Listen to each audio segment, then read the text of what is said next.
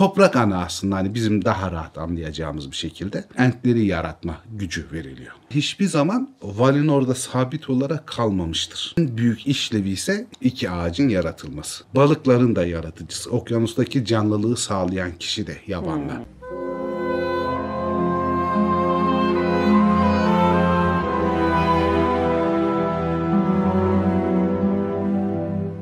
Merhaba Zafer abi. Merhaba Dili. Kalemimi düşürüyordum da elimi de makineye çarpıyordum o sırada. Yani kalemin düşmesi makinenin düşmesinden daha iyidir sonuç olarak. Değil mi sevgili patron? Yani makine düşerse sonuçlarını biliyorsun. Kovuldun. Muhasebeye uğra. Öyleydi Muhasebeye uğra makinenin parasını öde ve çık. Muhasebe kim? O da kendisi.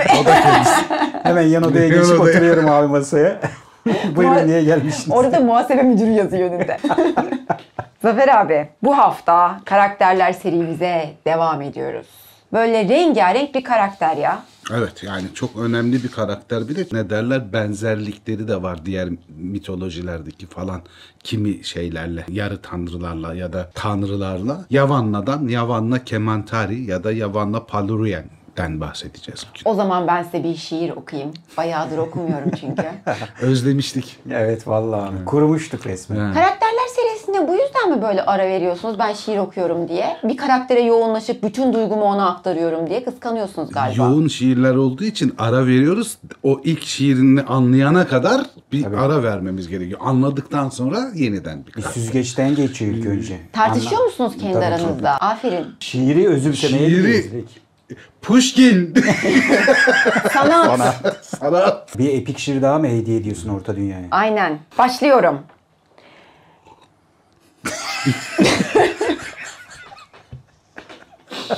Zafer abi gülme ya. hep benim yüzümden oluyor. Zafer abi niye gülüyorsun? Tamam tamam yok ben patrona gidiyorum seninle alakalı. Sen niye gülüyorsun? Ben de Zafer abi. Şu an varoluşsal sancı çekiyorum. evet dinliyoruz. Toprakta yetişen her şeyin anasıdır o.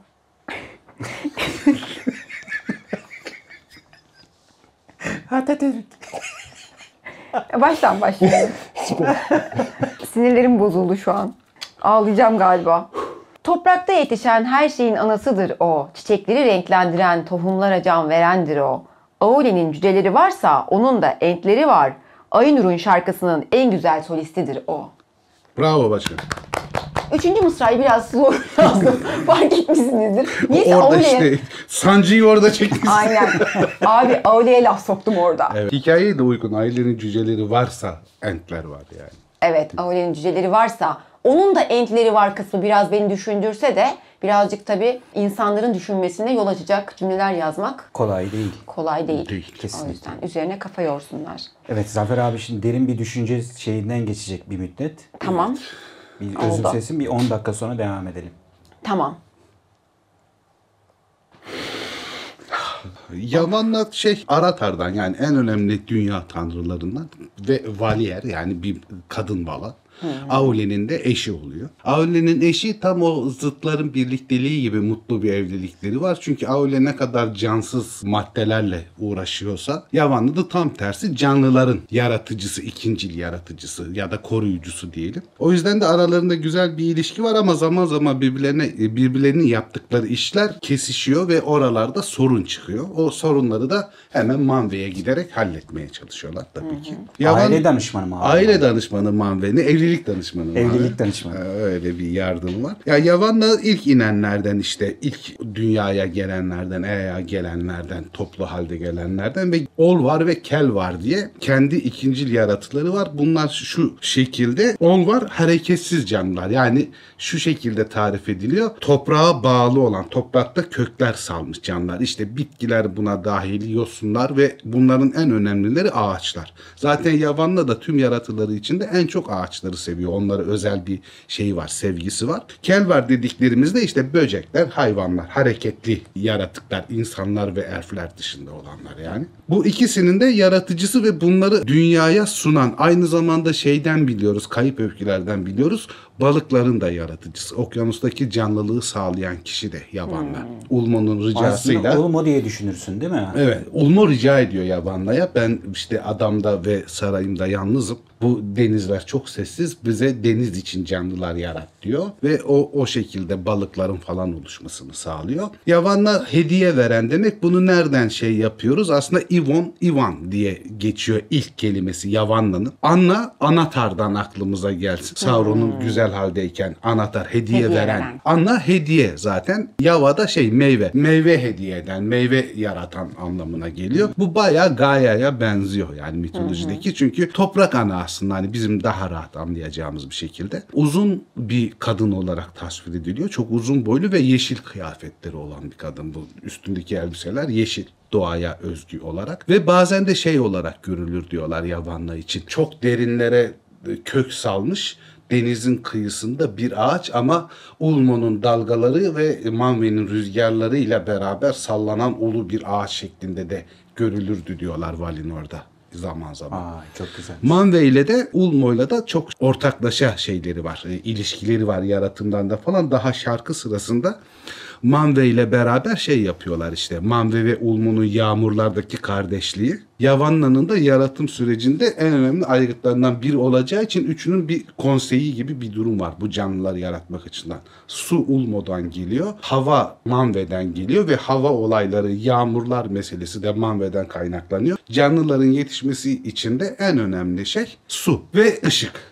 Işığın da mesela şeyde Aule'den ilk rica eden kulelerin yapılmasını Yavan'la eşinden rica ediyor. Diğer tanrılar da buna destek veriyorlar. Hani Aule orta dünyada karısı için yapıyor o zaman. şöyle diyor ki yani benim ikincil yaratılarım diyor yaşaması için ya da güçlenmesi için yıldız ışıkları yetmiyor. Daha parlak ışıklara ihtiyacı var. Daha rahat büyüyecekler. Dünyayı aydınlatalım. Hem kötülüklerden, gölgelerden sıyrılsın hem de benim canlılarım daha rahat yaşasın diye. Kuleleri yaptırıyor Aule'ye. Melkor tarafından yıkıldıktan sonra da Kelvar'a yani hareketli canlılarına, hayvanlarına bir şey yapmıyor. Onları uyutmuyor ama Yavanna'nın uykusu denen şeyi o sırada karar veriyor ve ta güneşle ayın gökyüzünde görünene kadar bütün Olvar'ı, hareketsiz canlıları bir uykuya yatırıyor. Şey yapmıyor, yeniden büyümüyor. O sırada büyüdükleri kadar kalıyorlar. Ama Melkor tutuklandıktan sonra da daha güneş ve ay olmadan da bütün ekimini, dikimini, işte ovasını, ağaçlarını, çiçeklerini, böceklerini falan dikimini yapıyor. Bütün hazırlığını da tamamlıyor. Daha sonra Yavanna'nın ya da Arda'nın baharı dediğimiz güneş ve ayın yükselmesinden sonra da inanılmaz bir hızla o tohumlar yeşeriyor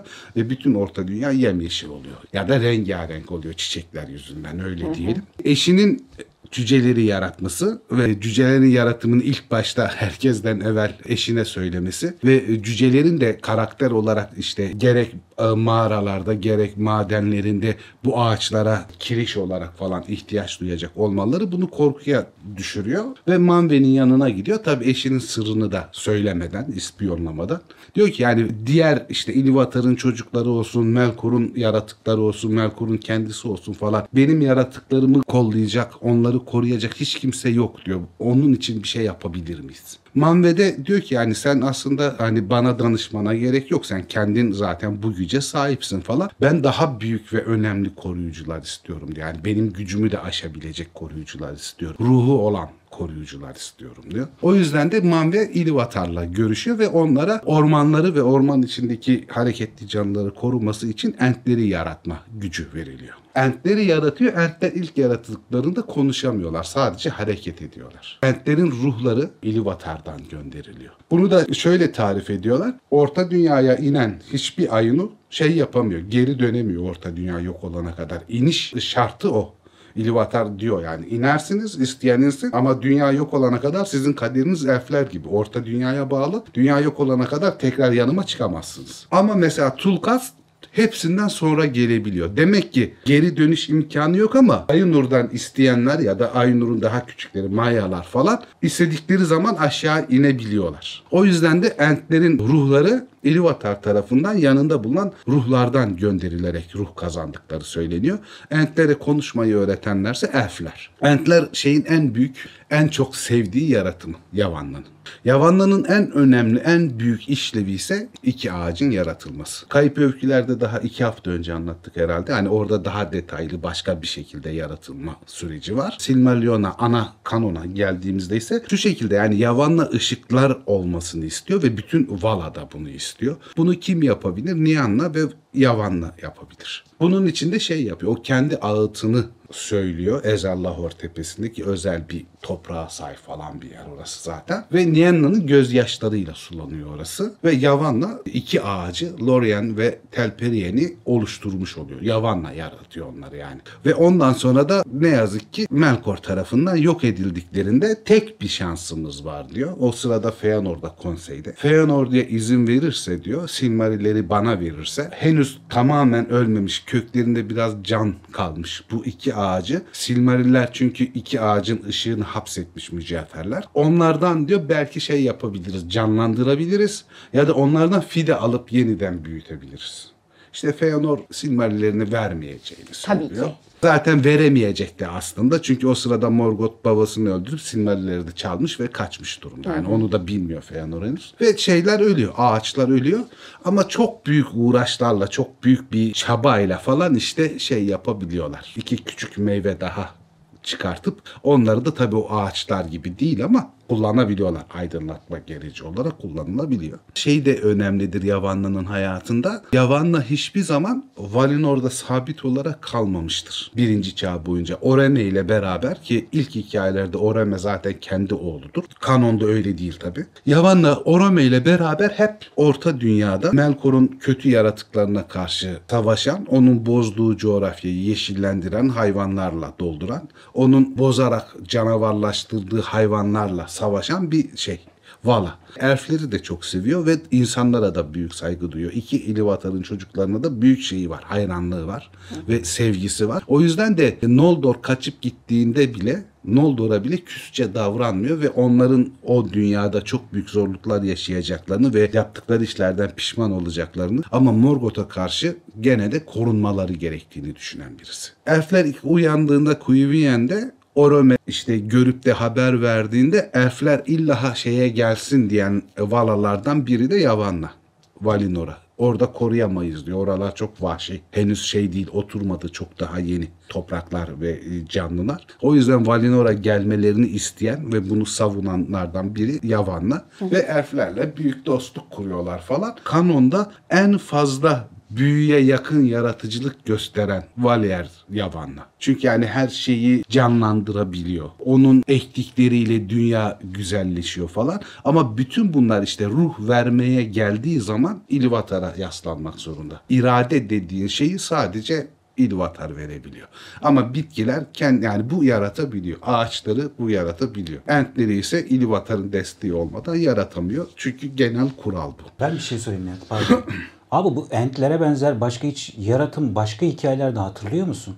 Ya şey var Tolkien'in e, Hobbitleri yazarken etkilendiği bir İngiliz Hindistan'da çalışmış bir şey var. Yüzbaşı var. Sömürgede. Onun böyle bir ağaçlar üstüne konuşan ağaçlar üstünde bir şeysi var. Sonra şeyim var. Kuzeyde ağaçları özel olarak şey yapıyorlar. Güneş ve ay gibi ağaçları şeye iki ağaca benziyor onlarda ama onlar konuşan ağaçlar. Sadece ışık veren ağaçlar değil. Başka Mısır'da var. Gene ağaç ve yelkenli gemi olarak tasvir ediliyor. Güneşin gemisi ağaç olarak. Birkaç şeyde var bu konuşan ağaçlar hikayesi Ha, ben var. şimdi düşündüm de hiç aklıma gelmedi biliyor musun? Şeyde var. Yani e, yürüyüp konuşan ağaç. Cermen masallarında var. Masallarda Cermen masallarında var. Yani konuşan, hareket eden ağaçlar. İşte Huornlar var mesela burada da. Onlar konuşamıyorlar, homurdanıyorlar. Ama onlar da hareket eden ağaçlar. Daha karanlık ve vahşi ruhları olmalarına rağmen. Radagast'ın da gelmesini sağlayan Orta Dünya'ya Evet, Yavanlar'dı değil mi? Koşul gibi rica ediyor. Diyor ki yani sen de gidiyorsan diyor benim Mayyam olan Radagast'ta Ayvendil o zamanki adı. Onu da yanında götür diyor. Tabi Radagast işi filmlerden falan böyle çok hani sefi bir halde gözüküyor. Hani böyle çok hafif bir büyücü işte ne bileyim kuşlarla böceklerle ilgileniyor bilmem ne gibi. Çok karikatürize Ha, edilmiş karika- karikatürize edilmiş birisi. Aslında öyle değil yani oldukça güçlü bir Maya ve istari aslında. Ama o orta dünyada işte efendisinin de eğitimi yani efendisi Yavanlı olduğu için Olvar ve Kelvar'a takmış durumda. O O yüzden genel görevinden uzaklaşıyor. Yoksa güç olarak falan öyle eksik ya da böyle kafayı yemiş, delirmiş, meczup falan bir tip değildir o da. Kahverengi Radagast. Yani filmde çok yanlış anlatılmış Tabii canım yok kafasına kuş piş, pisliyor da bilmem ne de yok tavşanlı kızakları var da falan şaşırdı falan sevimli bir tip. Öyle değil. Ama şey yani diğerleri gibi cin fikirli değil. Ya mesela şey kötüye kullanmaz Gandalf. Hani cin fikirlidir ama. Hani şey yapar. Bir hile olabileceğini, hileler yapılabileceğini, istarilerinde, insanların da elflerin de marazi tarafları olduğunu ve kendi çıkarlarını kollayabileceklerini falan öngörür. E Saruman direkt bunun üstüne oynar. Yani kendisi ikili oynar falan zaten. Hani o, o tür bir zekaları vardır. Radagast öyle değil. Radagast bayağı temizdir. Yani bir yerlerin kralı oluyorum, yöneteyim, bunun için bir çaba göstereyim falan gibi durumları yoktur. O işte Sauron'a karşı görevli gelmiştir ve Orta Dünya canlılarına hayran olmuştur. Onların iyiliği için davranır ama hani Saruman ihanet ediyordur o aklına gelmez. İşte Saruman beni kandırıyordur ya da ne bileyim Gandalf acaba gerçekten dostum mudur değil midir falan gibi böyle ikincil bilinç arkasındaki fikirleri olmayan saflığın yani doğa gibi saf işlevini yapan bir istaridir. O yüzden de Yavanna'ya da benziyor. Yavanna'nın da aklı kötülüğe ermez. Neden Radagast'ın da gitmesini istiyor Yavan'la? Oradaki işte savaşlar falan olursa diyor oradaki benim yaratılarımı korusun. Ve benden birileri o doğayı göz ardı ederler başarı kazanmak için. Göz ardı etmesin. Orada doğaya karşı da sorumlu birisi olsun diye şeyi istiyor. Radagast. Radagast'ın gitmesini istiyor. Yavanna'nın en önemli işlerinden birisi de nedir? Lembas. Aa doğru. Lembas yapıcısıdır Yavanla. İlk Aynı ben Lembas'ı- gibi. Tabii tabii. İlk senin gibi müthiş lembaslar yapıyor o da. Lembas hikayesi de garip. Mesela bu uluslararası tartışmalarda falan şey vardır. Lembas için beyaz mısır kullanılır. Pirinç mısırı ya da pirinç patlağı gibi beyaz olan mısır kullanılır falan. Bu acaba Amerikan mısırı mıdır değil midir falan diye Amerikalılar lembasın ana maddesine sahip çıkmaya çalışmışlar falan. Ya artık Ameri- Amerikalılar da arkadaşım bir dur ya. Zaten ortalık karışık Hani- yani. Allah Allah hepsi senin olsun abi. Şeyde Amerikan olan iki bitki var Tolkien dünyasında patatesle domates. Bunlar Amerikan menşeli ama zaten hani Tolkien'i yazdığı zaman Avrupa'ya gelmiş sebzeler ya da şey meyvedir gerçi domates meyvedir. Ee, Lütfen bunu söyleme. O da bir tartışma konusu Zafer abi. Yani bu en az menemen soğanlı soğansız meselesi kadar büyük tartışma konusu şu söylediğin domates meselesi. neyse işte sebze diyelim herkesin gönlü olsun. Bitki. Bu beyaz mısır hikayesinin karışıklığı şuradan kaynaklanıyor. Eski İngilizce'de tahıl kelimesiyle mısır kelimesi aynı kelimeye denk geliyor. O beyaz bir tahıldan, büyülü bir tahıldan yapılır söylemek isterken Tolkien günümüze geldiğimizde eski İngilizce'de tahıl denen şeye biz mısır diyormuşuz şimdi İngilizler mısır diyormuş. Değişerek Mısır anlamını kazanmış. O yüzden Mısır e Mısır'ın kökeni nere? Amerika. Amerika'da beyaz Mısır hikayesi bizim bizden örnek almış hikayesi oradan çıkmış. Aslında yani dünyada beyaz Mısır diye Tolkien'in kastettiği bir şey yok. O büyülü bir şey. Yani büyülü bir sebze, meyve neyse. O aslında öyle bir şey yok. Ondan yapılıyor. Bir de Yavenildiler var. Bunlar Yavanna'nın bakireleri diye geçiyor. Ve bunlar işte o beyaz mısırı yetiştiren, lembasın yapımında kullanılacak, un sağlanacak mısırı yetiştiren bakirelere deniliyor. Bir tek onlar yapabiliyor. Lembas aslında öyle sokakta, mokakta herkesin bulduğu bir şey değil. Direkt tanrıların yiyeceği. Ve bu sadece Melian ve Galadriel tarafından diğer ırklara veriliyor. Çünkü Melian Yavanna'nın akrabalarından Evet. biri. kan bağı var Melian'la Yavan'la arasında. Yani uzaktan akrabalar bunlar. O yüzden Melian da şeyi yapabiliyor. Melian da zamanında bu Yavenildi denilen mısır yetiştiren kızlardan biri. Vay be Yavanna'nın da güzeller güzeli olduğu söylenir mi abi? Evet Yavan'la da. Görüyorsun değil mi? En güzel. Var da en güzeli. Var da mıydı Var da abi? en güzeli. Manve kral olarak en güzelini Aynen almış. kapmış. Kral. Kral yani. Allah'tan hani şey e, ne derler güzellik kişiye göre değişiyor da herkesin sevdiği kendine en güzel ya. Nasıl kıvırdın be? Abi çok güzel topladın. Birazdan türkü söyleyecekmiş gibi hissettim şu anda. Hey, hey.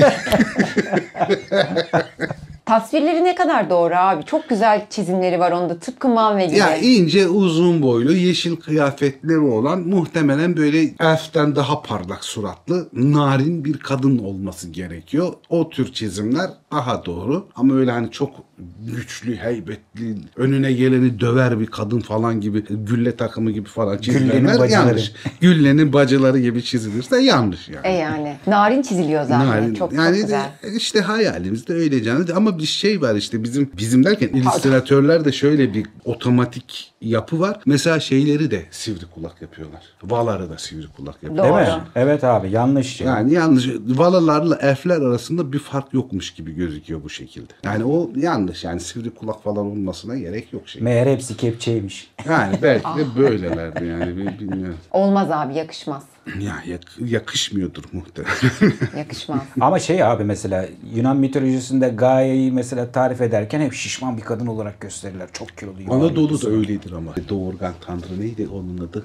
Kibele miydi? Kibele. Kibele de yani şişmanlık daha doğrusu doğumu kolaylaştırdığı Doğru. için geniş kalçalıdır. Çok göğüslüdür çünkü bizden çok çocuğu emzirmesi gerekir falan. O yüzden hani Anadolu'da şeydir böyle tombalaktır yaratıcı Aynen. kadın tanrılar yani şey değildir zayıf değillerdir yani. E zamanında şey de Yunan'da da bu Roma'da özellikle şişmanlar daha sağlıklı ve daha soylu bulunurmuş ya zayıflar beğenilmezmiş. Ya şey söyleyeyim son olarak da hani bu ekstradan bir bilgi olsun diye bu entlerin ruhlanma hikayesi var ya ya da kartalların kendi kararlarını veren ayrı bir canlı olması kuzey kartallarının manve kartallarının falan. Bunlar işte İluvatar'ın yanında sonradan gönderilmiş ruhlar olabileceği üstüne güçlü tezler var. Ona da şey var Tolkien'in bir rational in- incarnates diye bulduğu bir kavram var. Diyor ki onlar Rational Internates'tir diyor. Bu da şey demek yani bağımsız olarak gönderilmiş ve kendi kararlarını verebilen canlılar ya da ruhlara diyor.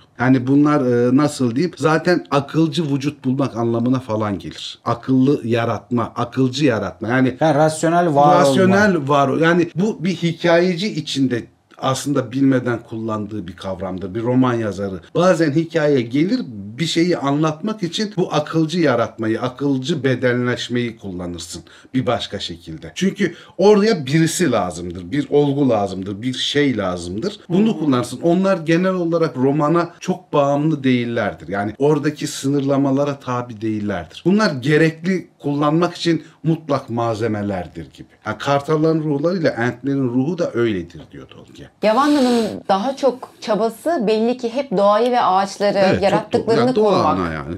üzerine. Çok Radagast'ı da. seviyor. Ağlar da yaban. Hani kendi ağaçlarına falan bir şey olduğu zaman çok perişan olur. Yani çok bağlıdır da kendi yarattıklarına yabanla. Hatta savaşları falan en son o ister.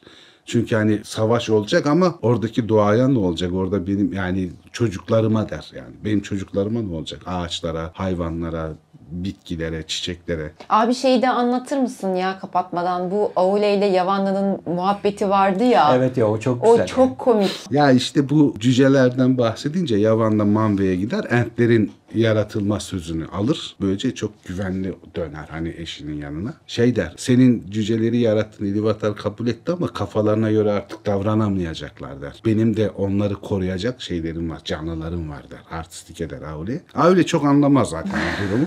O sırada demir ocağında şey dövüyordur, bir metal dövüyordur. Der ki yani cüceler de olsa, İlivatar'ın çocukları da olsa her zaman oduna ihtiyaç duyacaklar. Tam bir odunlu ya tam bir odunluk örneği Gerçekten bu kadar narin yapılı bir kadına böyle davranılır mı ya? Hani şeyi de anlamaz yani niye böyle yapıyor falan yani. Odunlar lazımsa kullanılır yani. Ama abi bir şey diyebiliriz değil mi? Ya, hakikaten yaratılmışları açısından düşündüğümüzde en çok hakkı yenenlerden bir tanesi yaban. Tabii, çok İnsanlar da saldırıyor. Cüceler Nerede de saldırıyor? Elfler- Elfler Evet de ya. saldırıyor. Morgoth zaten önüne Morgoth gene yani düşman. o temelli beter yani. Bir de Morgoth. büyük emekler vererek yaratıyor her seferinde. Ve her seferinde ilk yarattıklarının bozulan haliyle E şey diyor Yavanna ya oluyor. ağaçlar hikayesi. Yani ben bunu ikinci kez yapamam diyor. Yani ben bunu bir, bir kez yapabilirdim. Bir kez yapabilecek gücüm vardı ağaçları. Yaptım artık bir daha yapamam. Ah canım benim ya çok dertlendim şu an Yavanna'ya. Evet. Sonunda da Yavanna'ya Ağıt diye bir şiir yazarsın sonra okursun onu. En başta dinleseydim seni daha dertli bir şey yazabilirdim. yavru yavru. tamam o zaman bölümü kapatalım. Kapatalım. Verdiğin bilgiler için teşekkür ederiz abi. Yeni karakterler bölümümüz ne olacak acaba? Mandos olabilir, Orome olabilir. Karakterler serisinin finalini 3 saatlik Dulkas'ta yapacağız. 3 saatlik Tulkaz. Tulkas'ın doğumu diye başlayacağız. Tulkas'ın günlüklerini ele geçirdik. Lisede Tulkas. Bu kız bana mı bakıyor? Şuraya şey koyacağım o zaman. Düğün salonlarındaki döner O büyük disko topundan mı? disko topu yok mu? Ondan koyacağım abi. Olur mu? Olur olur tabii. Kafana Ben- kafana böyle senin kafa müsait. Kafam, kafam neyse de gözler gideyim. Tepeden verirsek bir şey olmaz ya. Peki. Tamam o zaman bölümü kapatıyoruz. Hadi görüşürüz. Hadi görüşürüz. El salla. Eyvallah.